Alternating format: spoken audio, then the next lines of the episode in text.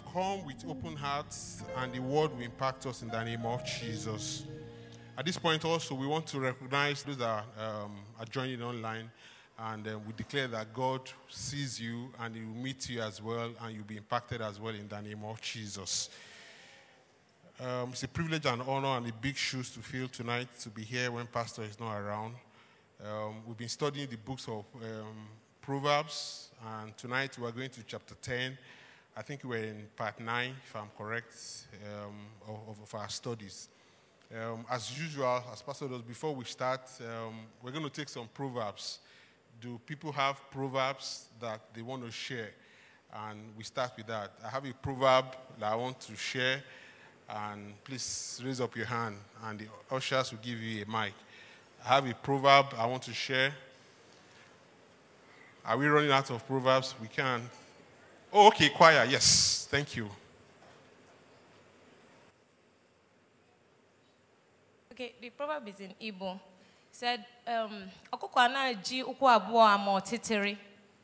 Ọkụkọ ụkwụ abụọ. That means um, that um, a hen or cock cannot actually stretch it both, its both legs together. So you have to stretch them one after the other. So it just simply means um, one step at a time. You don't rush in with things. Thank you very much, Bumi. God bless. Uh, yes, let's clap for God. Let's clap for her. Yes, it's true. Because when, you, when she just said it now, I realized that when you see a cock, when they want to yawn, they raise up one leg like this, and then I think one arm as well. So you can you have to take a step one step at a time fantastic anybody else yes okay two people yeah go ahead pastor okay uh, praise the lord hallelujah uh, the, first one it says is in yoruba it says igigogoroma gumiloju atokelati wo and uh, it, it, means um, this long pole this long pole or this long uh, tree branch don't hit me in the eye. Sting into my eye, yes. It don't get into my eyes, meaning that you dodge it from afar. So, meaning that what you see that is coming at you, it, you have to be prepared to be ready. You have to uh, be ready to take, don't wait for it to hit you. You know it's coming, it's coming. Don't wait for it to hit you before you dodge it or before you escape. Thank you, Pastor K. And that's true. In fact, there's a parallel to that in Yoruba that says that um, ni ogun okimpa. And what that simply means is that a wise cripple will not be killed by war, meaning that when the cripple that is wise understands that war is coming ahead of time, he or she begins to make, you know, pace, begins to prepare to leave city. So because he or she knows that he won't be able to run as fast, the same thing as what Pastor K just said. All right. Um, yes, ma'am. So um, this one says, Akpe koto jeun okinje baje. As in, um, if he's taking you, okay, somebody who has taken such a long time to eat, then should eat something really special. Somebody wouldn't, wouldn't get food quickly or something. Eventually, when the person gets something to eat, you should eat something special. So, so it means, well, if you have waited for so long to get this thing, whatever it is that you're waiting for, if it has taken you this long to get it done, or then, you then you should get the best, the best of it. Amen. Hallelujah. Yes, are you saying something? so, it's just the same way they say that a patient dog does what? Eats the fattest bone. You know, it's, it's the same thing. They say that. In fact, there's another one in Yoruba that says that um, tabama je okpolo you know, what that simply means, I mean, literally is that if I'm going to eat a frog, I'd rather eat one that has an egg in it that would be delicious. So, meaning that if I'm going to wait, I'll wait this long. Okay, one more and then we'll go. Thank you.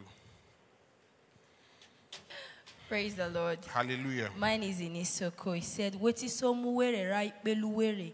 Arere yero wera kotu Bredo, bredo, bredo. Go ahead.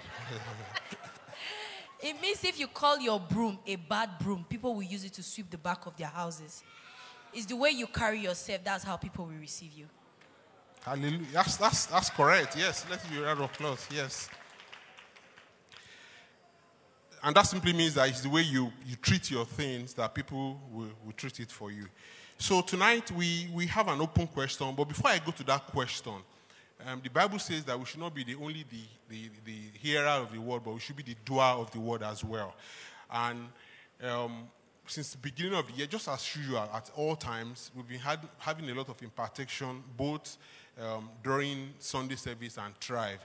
And um, so that question pertains to that. But before we go to that question, I want to be sure that, well, I, I know we are, but I just want to, you know, just to emphasize it. So Pastor taught five channels of wisdom. And I want us to go through that channel, to talk through that channel, not, not, to, not to repeat, not to, to study it, but what are the five channels of wisdom that Pastor taught at the beginning of this session? Anybody? Now, if you raise up your hand, I want you to, to say the five. I don't want two, one. Anybody that can see the five. The five channels of wisdom that Pastor taught at the beginning of this session. Pastor is watching, so if you can't see it, and I'm sure our notes are not here. All right, ma. Oh, you have your note here, ma. Your past note. You have your past note. Are you watching from your note? Are you taking from your note? Okay, all right, ma. Go ahead. um, revelation, instruction, contemplation, um, books. mm, the last one, impartation. So pe- people, we need to, we need to, um, when we do studies, we need to go over it again, and that's why we have folders, and that's why we have files. So we need to go over it. What's contemplation? What's impartation? What's book? What's inspiration? What's revelation? So we need to go over it again because that's the only way that we can live the life. Now back to our question of today, which was what I mentioned before that. We've done a lot of, we've done, we've had a lot of impartation both on, by tri- during tribe and Sunday services. So the question is, and it's a testimony. So, you know, Pastor thought about, you know, where I deny. So this is a testimony. It might not be that God healed me, God did this for me, but this is a testimony of the fact that this is what I've learned and this is how I apply it. So since beginning of the year, it doesn't matter if it's Strive or Sunday, I want us to share what have we learned in church that we think we have applied. And if you can give a practical example, I have one. It's a bit of a long story. Depending on how we do, I might share it or I try and paraphrase it. So, since beginning of the year, what I've learned during Sunday service or what I've learned in Tribe, this is how I've applied it, and this is the result I have, or this is what I'm doing. Anybody? This one I'm going to have to call my friends, the pastors, the ministers, because uh, and everybody else that I know. Anybody? This is something that I've learned on Sunday that Pastor taught, and this is what I've applied. Yes, go ahead, ma. Praise the Lord. Hallelujah. Um, during the prophesy series, um, the first week, we were taught how to prophesy concerning any situation. So we, we have a few things we are trusting God for. And there are things that if God doesn't come through, you will have a heart attack. And we began to prophesy at midnight, you know. So when I think of those things, I just begin to prophesy. Yes, you know, if a voice of fear would be at the back of my heart, my mind, because there are things that, like I said, if God doesn't do it, nobody can do it. And to God be the glory. Out of about six of them, God has done four already. You know, and I can tell you that it is not by money or anything. God has already done, and it's only March. We are just in March. Praise the Lord. So we begin to speak over. When we remember them anytime, we just, if somebody is not believing it, the other person, we agree that you counter it with a prophecy. So every time we are prophesying. Hallelujah. Yeah, let's give God a round of applause. And that's the way it's supposed to be because, you know, we have been told prophesy. I mean, this, for example, this month, Pastor says traction. So once you remember that, if there are areas that, oh, things are not really moving well, and you begin to prophesy traction into that area. Anybody else? I did at least two. Yeah, go ahead, ma. Pastor Buki, yes, and at the back. Okay, and you too, sir. Praise God. Hallelujah. So I remember when um, we were taught some weeks ago, and uh, Pastor was using the analogy of um, Jesus breaking the bread and blessing it. So he said the blessing has to do with tithes, and it mentioned the book, The Blessed Life. So I found the book, I read it, And I realized that even though I've been faithfully tithing, but there's something I hadn't been doing, and that is coming, bringing it with an heart of, with a heart of gratitude. I was doing it out of duty, like, okay, I've done. So, so from then, I actually repented, and the next time I was coming, I was coming as a loyal subject and saying, Thank you because you have done this, you've done that. And I actually have seen a difference in my inflow because of that. Praise the Lord. Yeah, let's clap for God. I hope you all heard what she said. Did we all hear what she said? Okay, because I'm tempted to repeat it, so I want to be sure that we heard it because that's powerful. Yes, ma, go ahead. I thought we had somebody at the back. Okay, Pastor K, go ahead. Praise the Lord. Hallelujah. Um, it was during the um, when it was sharing on uh, multiply, and um, one of the things he said was that we have to organize before we can multiply. Uh, further down, uh, he shared with us. He said we have to settle our debts and leave leave off the rest. You know, at that point in time, uh, I had some debts that I was servicing and managing, and I was at a critical point of decision making with respect to do I meet these obligations in, on the debt uh, repayment or I, because it's going to have some dents in my working capital for my business. And I was like contemplating, should I, should I not, should I not, should I not? Then he talked about settle your debt, leave off the rest as one of the principles of multiplication. So I just closed my eyes and said, look, let me pay off as agreed. And I did that. And between now, then and now, there's been as in working capital had come from place I did not even expect, as in miraculously, you know. So it's the the the, the negative impact I felt it was going to have on my business did not even show up. Praise God. Hallelujah. Yes. Thank, thank God for that. Anybody else before we proceed? Just one more person if you want to share. All right. And one of the reasons why I said we should do this tonight is that to encourage other people. And honestly, all those te- all these testimonies, I will encourage you, ladies and gentlemen, to actually share it to the larger church because these are testimony of the fact that the word of God is yea and it comes to pass and it's true in our life and will continue to be ever true in the name of Jesus. I'll try and share mine quickly, very, very. I'll try and paraphrase it because it's a long story, but I'll paraphr- paraphrase it. This year has been a very, very, it's a roller coaster for me. Extremely busy at work, had some extreme difficult personal issues, had some, I mean, difficult things. So, um, one of the strengths I thought I had before, but I've, I seem to see it as a weakness, is that I like to hold people accountable in the sense that if I'm, if I'm responsible for you in any way or shape or form, I try as much as possible to provide guidance, both you know, by, by understanding and wisdom or by revelation. And if the individual refuses to follow it, then I just, if anything goes by, I just turn my back that, okay, you need to face the consequence of your own action, you know. And I used to see that as a strength, but apparently it's a, it's, it's a um, what's it called? It's more like a weakness. So somehow, so, um, there was a particular incident that you know happened, and Pastor got to know about it. And my wife was on the same position that look, you should not hold people to accountable like that at all And I was holding this individual accountable, and Pastor made a comment and said, um, "Do you think that's mean?" And when he said that, I felt, you know, I felt a bit. I mean, I really felt disturbed. That okay, so is it that he believed what what he has said, or he, I, I mean, he, I was actually mean. So I said, okay, well, I'm going to make amend and all that. And then before you know shortly was when we had the workers, um, the, workers summit. And honestly, if you are here, if you are not a worker, I need you to go and listen to that that that that teaching. You just need to go and listen to that teaching. And when, when, when we had that teaching, one of us, some of, most of us committed to be a broken person, meaning that, you know, you're going to leave behind. It's not about you anymore. It's about God. And for you to be broken, you really have, I mean, that's the lowest, the highest level of humility. So I took that commitment that day and I said, well, so I thought to myself, what's the easiest and the simplest way to actually be able to live that life? And one of the easiest for me was the fact that I used to do a lot of road quarrel. You can never get in front of me if you are shunting. So I made up my mind that day that if 10 people are going to shunt, I'm going to let them go. That's how to, to really show that, you know, um, um, I'm down. No, I'm not, I haven't gotten there, there. So I said I was going to do that. And then So busy, all kind of things going on. I, I wanted to travel on the Friday. The reason I'm telling you all this is that so you understand the background. I was going to travel on the Friday, and my wife and I got into the car at 7 o'clock in the morning with one of the pastors in church. We are going for an event.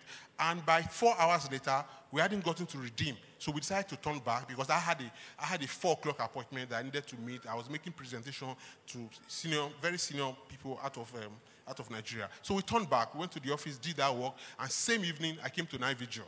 So you could imagine how, how tired I was. And now, one of those principles, somebody sent me an email, a junior person copied two levels above him, like my equivalent, and I, and the email was, was a bit disrespecting. Normally, I would have responded in a way that would really hurt him. So I decided that I drafted my response that, but when I come back from night vigil, I'll respond to it so that that way, I mean, that, that's one of the things I was learning. So I got back from night vigil at 3.15, got home, stayed on that, on walk till about 4, 4, 4, 4 a.m. in the morning. And pastor sent Pastor K and I an assignment you know, the following morning. So I slept about 4 o'clock. By 7, I was up. And we went for that. We went, we went to a visitation in the morning. And by about 10.30, I was going back home. So I said, let me run an errand. Went just to pay DSTV, you know. And on my way back at the toll, three lights just went off. And then all of us were trying to struggle into just two lines, I mean, a few lines. So this guy behind me, I was already ahead of him. He was behind me. And he kept on banging my car like something like a metal. At that time, I didn't know it wasn't a big iron, it was his ring. And I didn't want to come down. So I came down I told him that, why are you, gently, why are you banging my car? And he was just ranting and all that. And then I told him that, you know, if I block you, I'll stay here and you won't go anywhere. So stop banging my car. And I went back into my car. I said it gently. And the next movement we had, here was a big scratch. And I came down. I was, I was really upset internally, but I just felt, mm, what did I promise? That I would not do this again. But, but the biggest part was that this guy came down and came to push me physically. And I told him, I said, it's inappropriate and God will forgive you. And I drove, I, and I drove off. So it took a lot of humility, it took a lot of strength. So that's what I have learned in the last three months. So, so if you see me, so if you see me not responding to argument or shouting or screaming, it's a new wave. So you need to go and listen to that, um, that workers, workers um, summit. So tonight, if you look at chapter 1 to 9 of Proverbs, Pastor has taught a lot, and all the other pastors have taught a lot. You see that we, we learned about wisdom, the seven pillars of wisdom. In fact, generally, the Bible was referring to wisdom as a woman, a good woman, and a bad woman, and a harlot. That's the way. But when you get to chapter 10, that we are tonight, you will realize that chapter 10 is like a poem. My wife is into poetry. So he will talk about one thing, then he talk about another thing. Talk, say something that is close to it. So let's read the text, please. Proverb 10. The proverb of Solomon: A wise child brings joy to a father. A foolish child, a foolish child brings grief to a mother. Tainted wealth has no lasting value, but right living can save your life. The Lord will not let the godly go hungry, but he refuses to satisfy the craving of the wicked. Lazy people are soon poor, hard workers get rich. A wise youth harvests in the summer, but one who sleeps during the harvest is a, is a disgrace. The godly are showered with blessings, and the words of the wicked conceal violent intention. We have happy memories of the godly, but the name of, the, of a wicked person rots away. The whites are glad to be instructed, but babbling fools fall flat on their faces. People with integrity walk safely, but those who follow crooked paths will be exposed. People who wink at wrong cause trouble, but a bold reproof promotes peace. The words of the godly are life giving fountain, and the words of the wicked conceal violent intentions. Hatred stirs up quarrels, but love makes up for all offenses. White words come from the lips of people with understanding, but those, those lacking sense will be beaten with a rod. Wise people treasure knowledge, but the babbling of a fool invest, invites disaster. The wealth of the rich is their fortress, but the poverty of the poor is their destruction. The earnings of the godly enhance their lives, lives, but evil people squander their money on sin. People who are self disciplined are on the pathway to life, but those who ignore correction will go astray. Hiding hatred makes you a liar, slandering others makes you a fool. Too much talk leads to sin. Be sensible and keep your mouth shut. The words of the godly are like sterling silver. The heart of a fool is worthless. The words of the godly encourage many, but fools are destroyed by their lack of common sense. The blessing of the Lord makes a rich, make a person rich, and he adds no sorrow with it. Doing wrong is fun for a fool, but living wisely brings pressure to the sensible. The fears of the wicked will be fulfilled, will be fulfilled. The hopes of the godly will be granted.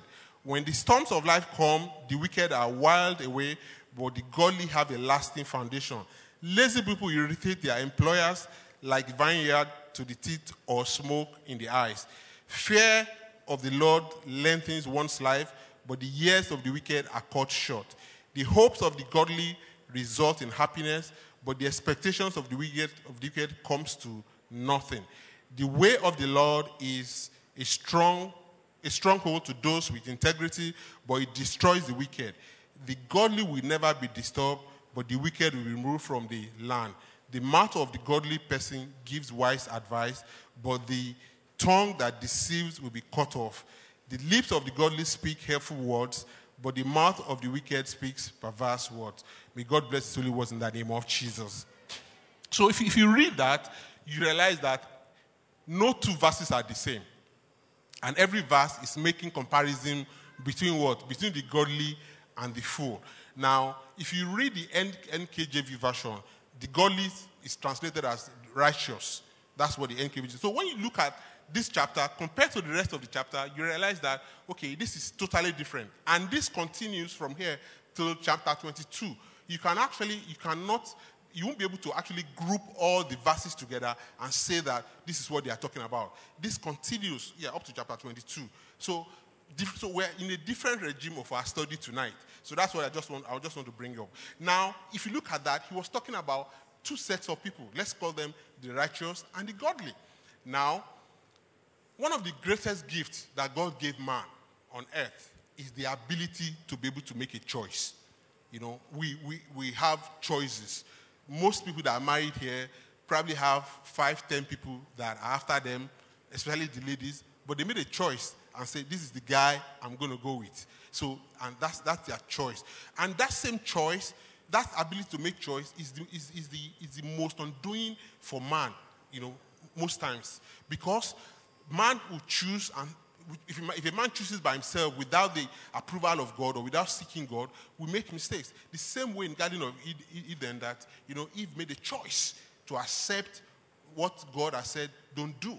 So that ability, so, so if you look at this, he's saying that one person chooses this, he's saying the godly will choose this, but the fool does that. So, so we, we, we, we are at liberty and we're given the opportunity to, to, to make a choice. So if I need to if I need to ask um, a, a question here, what would you say when, when people make choices, what do they think through? What, what, what, what goes through their mind when they're making choices?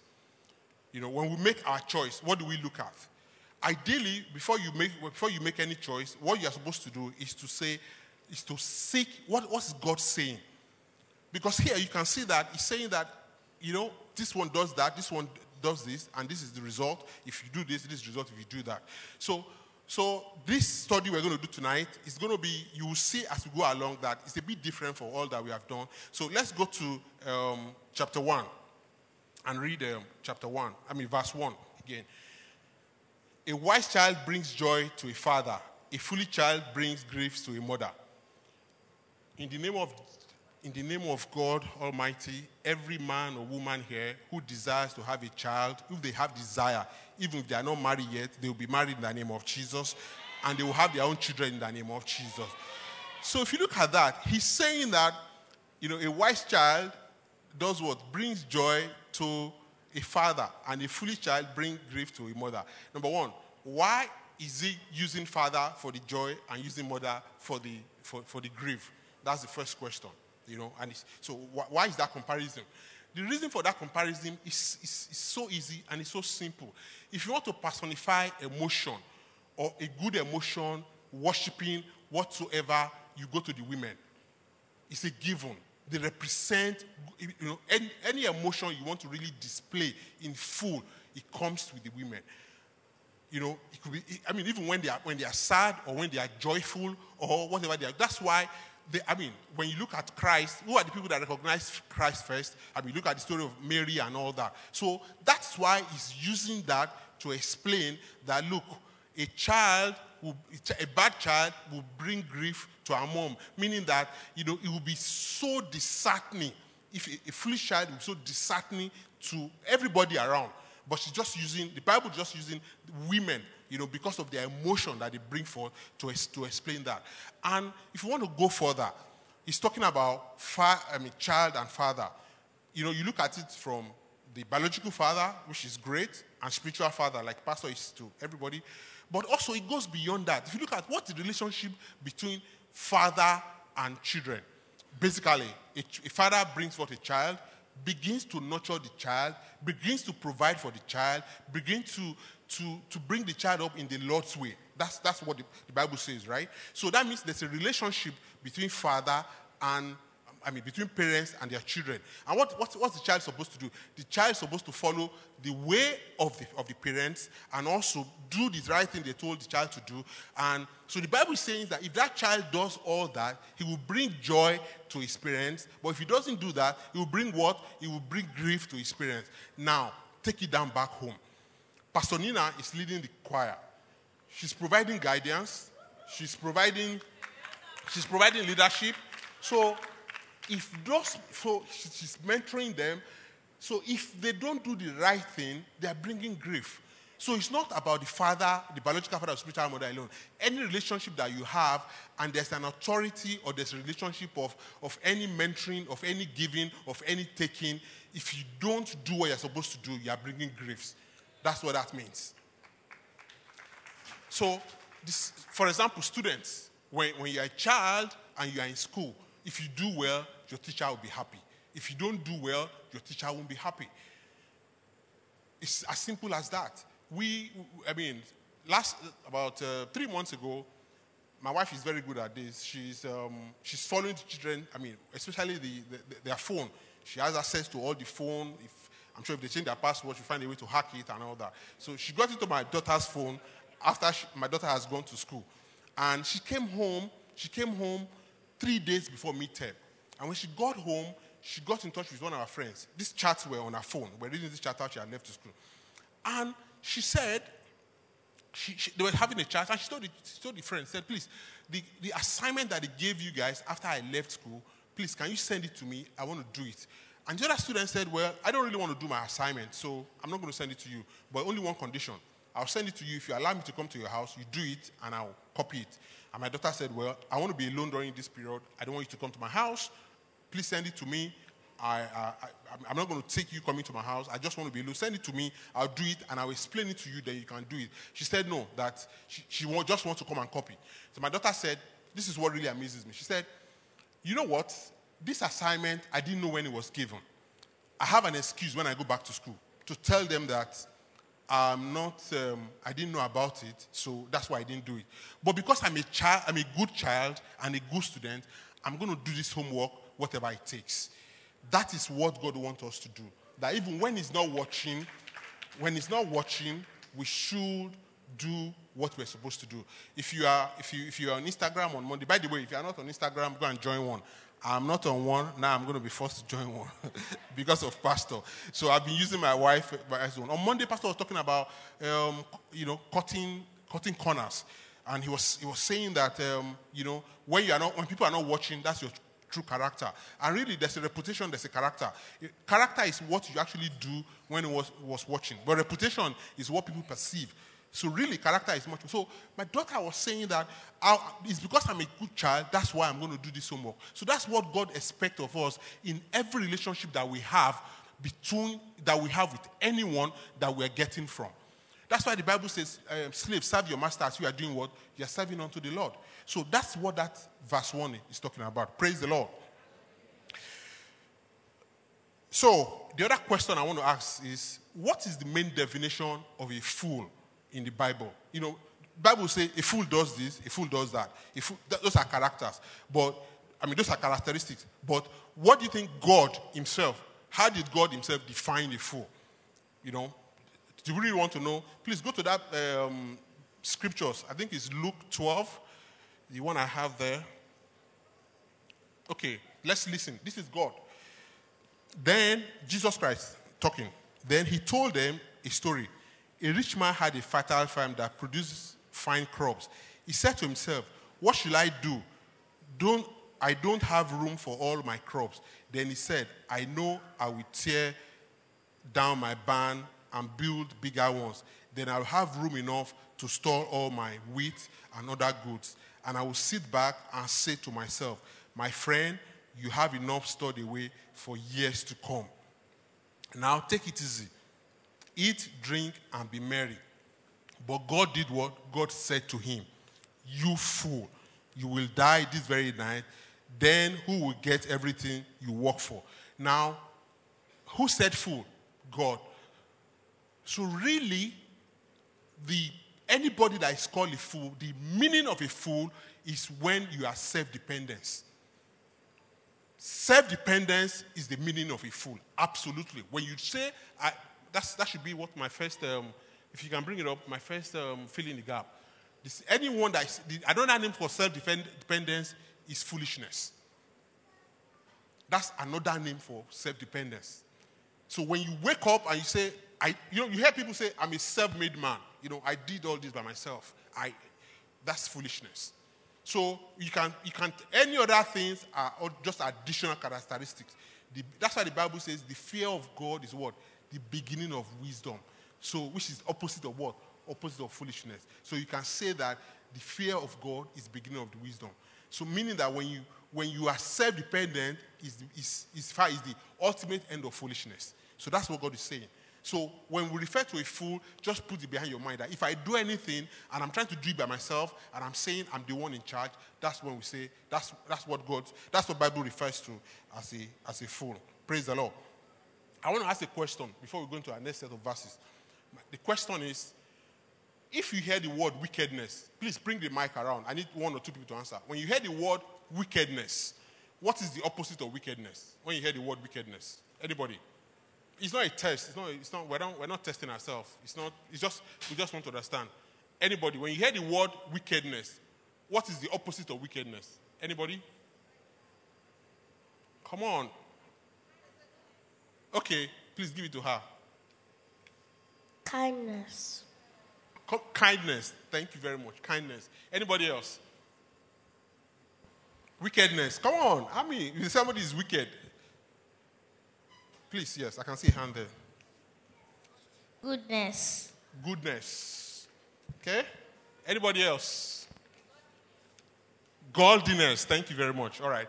So, um, if you look at it really from the Bible, the opposite of wickedness is righteousness. It's either you are righteous or you are wicked. I didn't say it. I'm sure that looks heavy and looks big. We're going to see it. So godliness is the same thing as um, righteousness. When you go to NKJV, all the places that Bible was saying godly, it was talking about right, I mean righteous. So the opposite of wickedness is righteousness. It's either you are righteous or you are wicked. But we're going to see it in the Bible. So please bring up the verses from um, verse 2 to 3, 6 to 7, and 11. Treasures of, okay, fantastic. Treasures of wickedness profit nothing, but righteousness deliver from death. The Lord will not allow the righteous soul to famish, but he cast away the desire of the wicked. Keep going. I mean, there are several verses that I put together. No? You just put up verse 2. Can you go to, I said 2 to 3, then 6 to 7? Okay. Blessings are on the head of the righteous, but violence covers the mouth of the wicked. The memory of the righteous is blessed, but the name of the wicked will rot. And I think, okay, the mouth of the righteous is a well of life, but the violence covers the mouth of the wicked. Now, that's the Bible, right? So, what is it comparing wickedness with? So, righteousness, the opposite of righteousness is what? Is what? Wickedness. So, it's either we are righteous or we are wicked. I didn't write that. That's, that's, I mean, that's what is in the Bible. So now the question is, what is righteousness? Now, tonight, I'm going to talk about righteousness maybe for about two minutes. Um, when we were in school, I don't know if they still do that now, there's something they call um, pre degree. I mean, pre degree. Pre degree means, generally people say, oh, 101. We're not doing 101 tonight. We're doing pre 101. So when I, was in, when, when, I was, when I went to university and college, people will do one year before they enter university. So it's called pre degree. So the righteousness, the righteous, righteousness that we're going, to, we're going to talk about tonight is, is pre degree. So this copying, please put it up. The, the, the meaning of righteousness in, in, um, in, in, in, in Greek, the kausin, simply means, if you go through the Old Testament, Testament, it simply means that God has a, is a covenantal relationship between God and his people. You know, between God and his people and the expectations that come with it. That is what, that's, that's simple translation. And that's why you see in the Old Testament that God will always say, you know, they will, they will sacrifice just to bring people back to where they are. But if you, if you go to every, everyday Greek, how they use that word, which is like diak, it means that just and justify. That's, that's, that's what it means. That is, that's you know, to be just and right. So righteousness just means to be just and right. Our, our righteousness is in the holiness of Christ we have nothing to do it. It's a free gift that was given to us by the Lord Jesus Christ dying on the cross of Calvary. So our, our, our righteousness is the holiness of Christ. So it's not something that we, we, we end. It's not something that we work for, but it's something that we need to live in. So that's, that's about righteousness. So when the Bible says that, so and, if you look at all those verses, he was saying the wicked will be this, the righteous will be that. So it's either we're righteous or it's either we're wicked. So we have to make a choice. And so what I've just done is just to give you, as I said, pre degree of righteousness. But the question I have tonight is what is the main thing that God desires of us? That God says, if you want to be righteous, we should do this. What's the main thing? That God, God said by himself that, and you see it across the Bible, that if you want to be, what main action is required? Anybody? I need one or two people. Anybody? What's the main thing that God says that if you want to be righteous, we should do. Does anybody know? Quickly? Any hand? Okay, sir.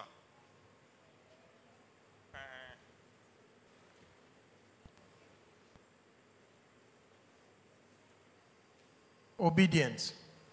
Please let's give God a round of applause. Let's give him a round of applause. Obedience. So can you bring up can you bring up those two scriptures, Deuteronomy 6 and the second one as well? I need to see what that one. So the Bible says for we will be counted as righteous when we obey all the commands that the Lord our God has given to us. That that's, once, once, once you obey, once you, you have obedience, you'll be righteous. Please go to the second one. What's the second one? Um, Genesis, Genesis 15 says, and, and Abraham believed God, and the Lord counted him as righteous because of his faith. So the only thing God wants from us to be righteous and not to be wicked is to be obedient. But I tell you something, that's one of the biggest things to do in any relationship between man, between man to man, and even man to God. If men were obedient, Garden of Eden will still be containing all of us today. So, and that's how difficult. Well, I won't say it's difficult, but it, that goes back to what I said in the beginning that the ability, that choice, that ability to make a choice, that's where that's why we, we, we choose to be disobedient. That's the only thing that God wants from us to be, to be obedient.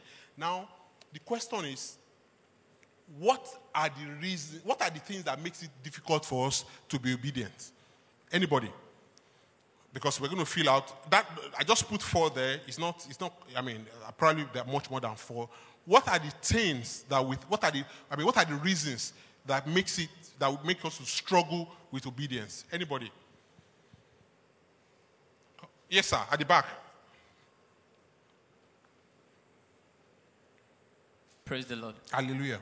Um, one of the things I'll say is the choice you mentioned.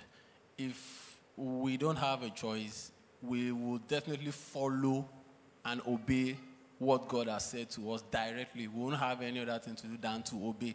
But since we have a choice, we feel we know what is best for us than what another person, God, wants for us. We feel we can see almost see the end of what we want for ourselves.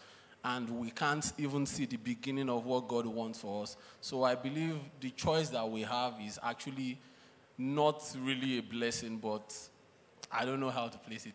Okay, all right, thank you. Because we have the ability to make a choice, and that's true. You know, anybody else? What I mean, but that, yes, yes, yes, choir, please. There, there, there, there are a lot of reasons, and Pastor Bisola there as well. Please take the mic there. There are a lot of reasons, so we should be able to come up with it. Okay, logic is one. I'll say logic. logic. Yeah. So, meaning that, you know, um, for us to be able, that we, we think we know it, so we, we, we're going to we're gonna reason it out with God that, well, because, I mean, what you're telling to do doesn't make sense. And you can tie that to, to, to, to believe, to faith, to say, you know, un- unbelief that, you know, I don't really agree with that. Thank you for that.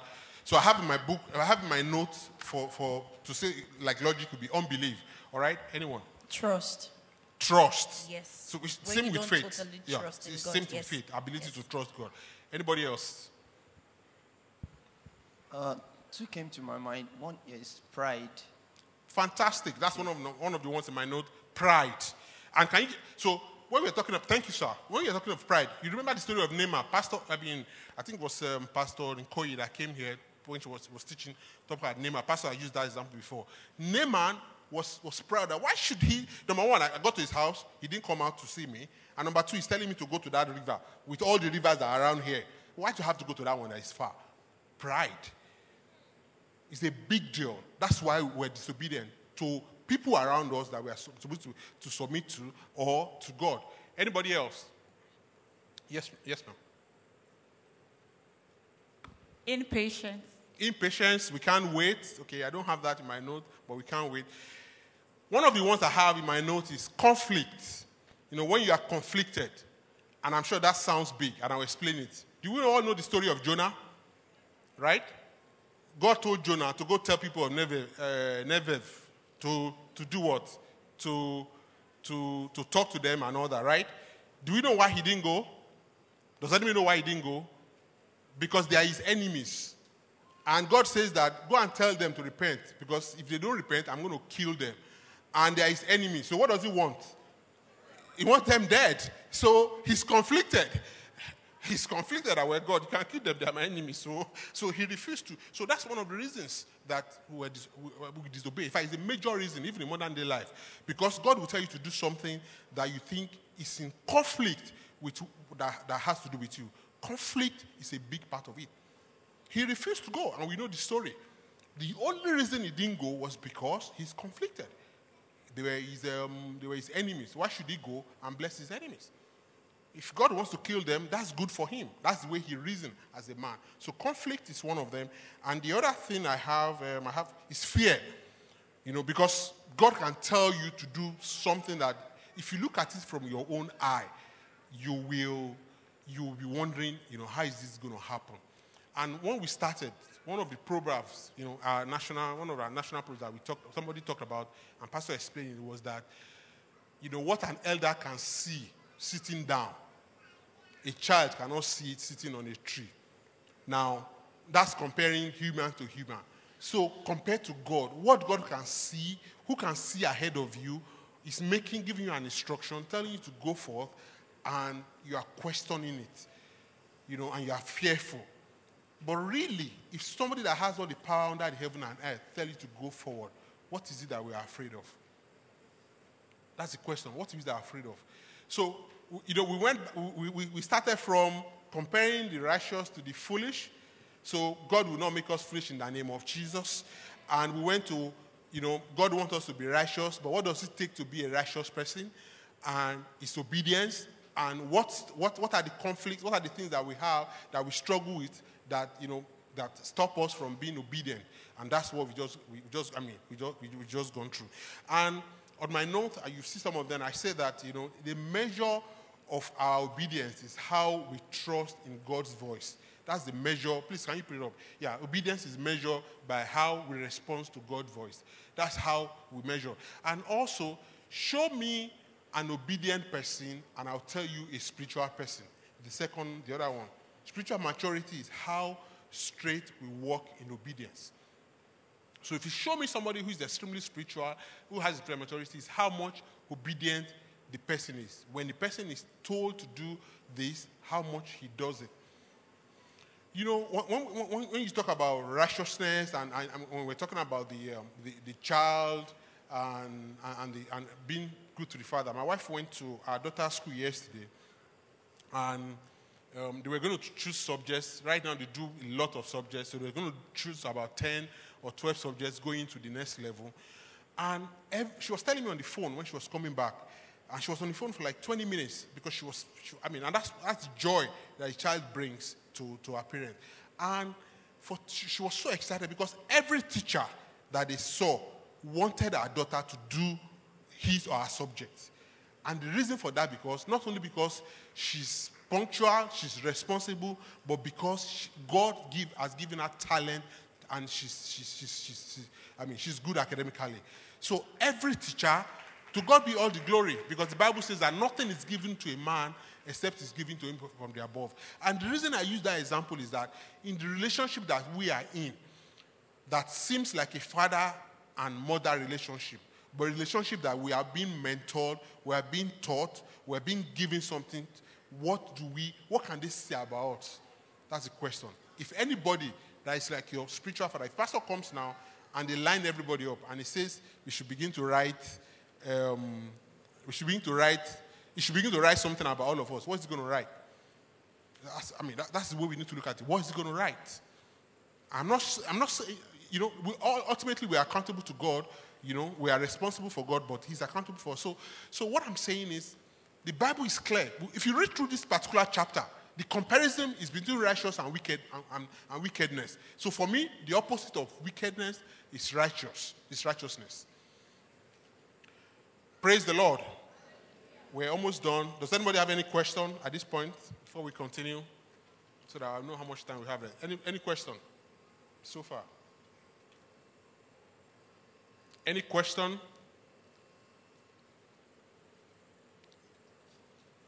Interesting. No question. All right?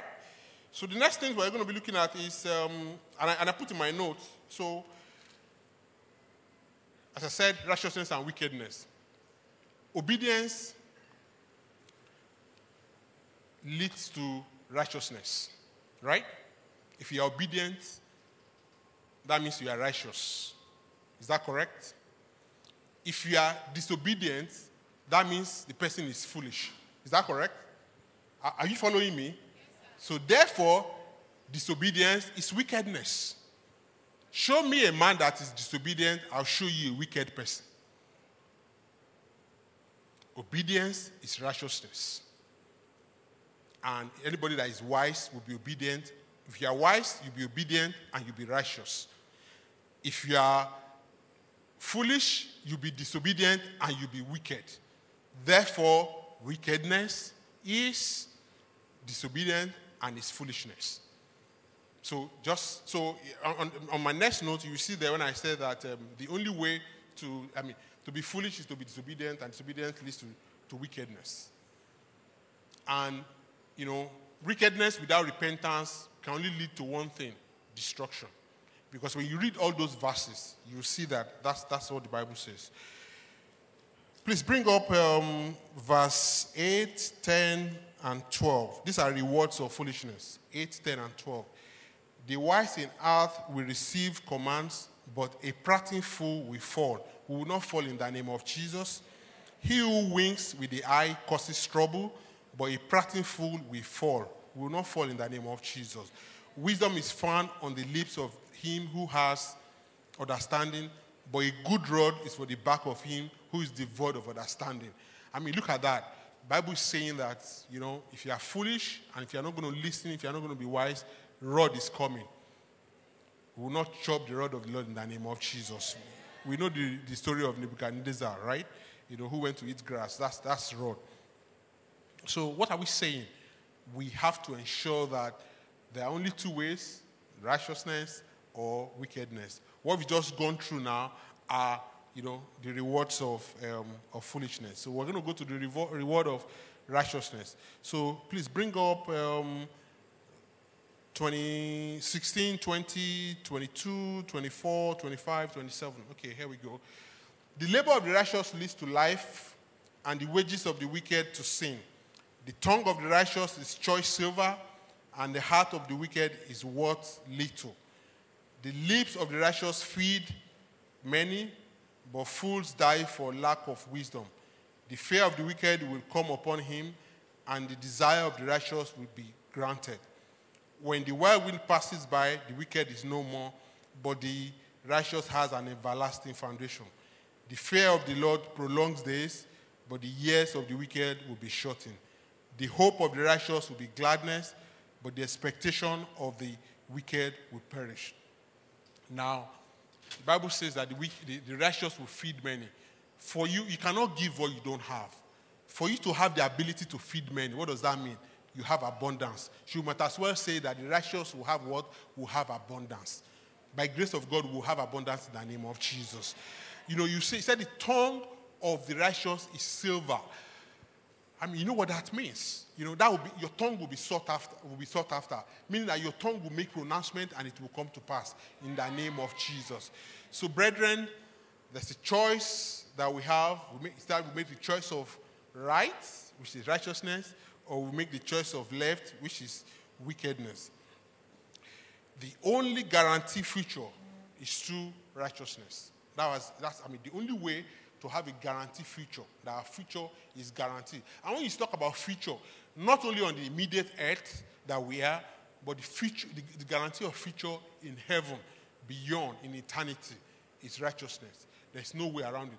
And you know what? That's, that's, that's, that's, that's, that's, that's, that's the thing that is sad and difficult.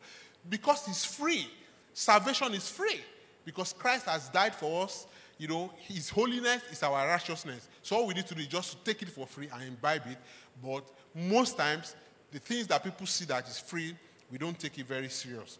Longevity. For us to have longevity, the only way for longevity is righteousness.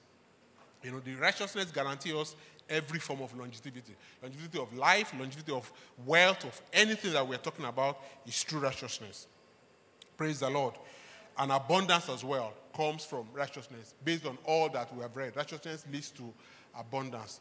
I declare tonight by the power of the Holy Ghost that we will live in abundance in the name of Jesus, that we will be righteous in the name of Jesus, and that we will not go the way of the wicked in the name of Jesus.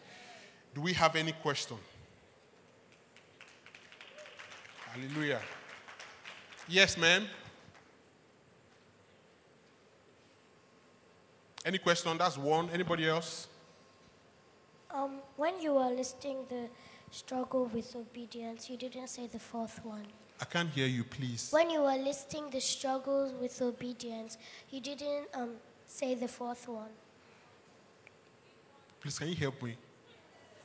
Um, you listed the how how do why do we struggle with obedience? Yes. Um, you talked of conflict, pride, and fear, but you didn't say the fourth one. Oh, I'm sorry if I didn't say the phone. I said conflict, fear, pride, and unbelief, which is when we talk about faith. Yeah, that's what we talk about.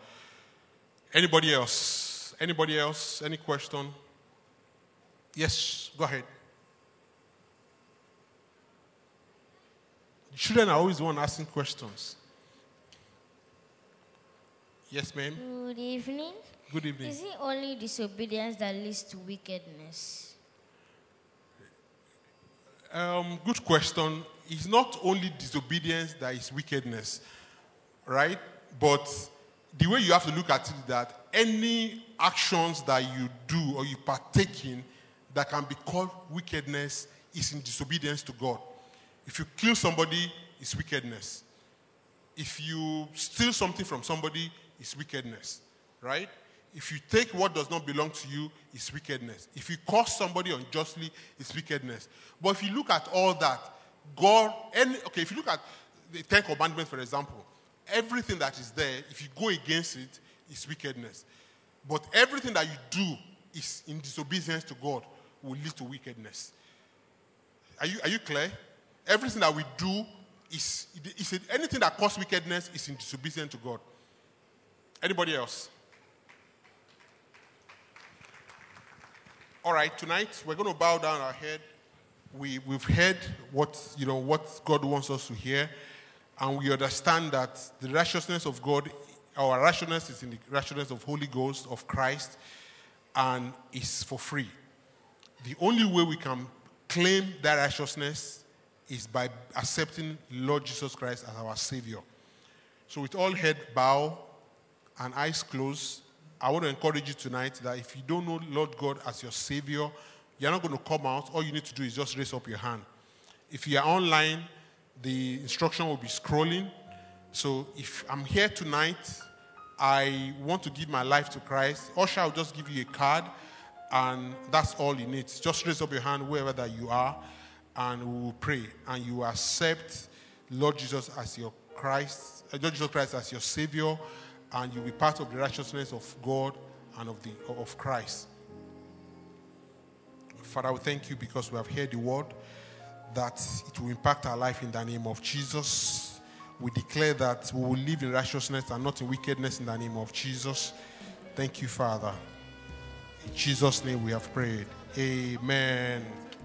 Thank you for listening to this. I want to encourage you to share this resource with your family and friends. God bless you. Oh.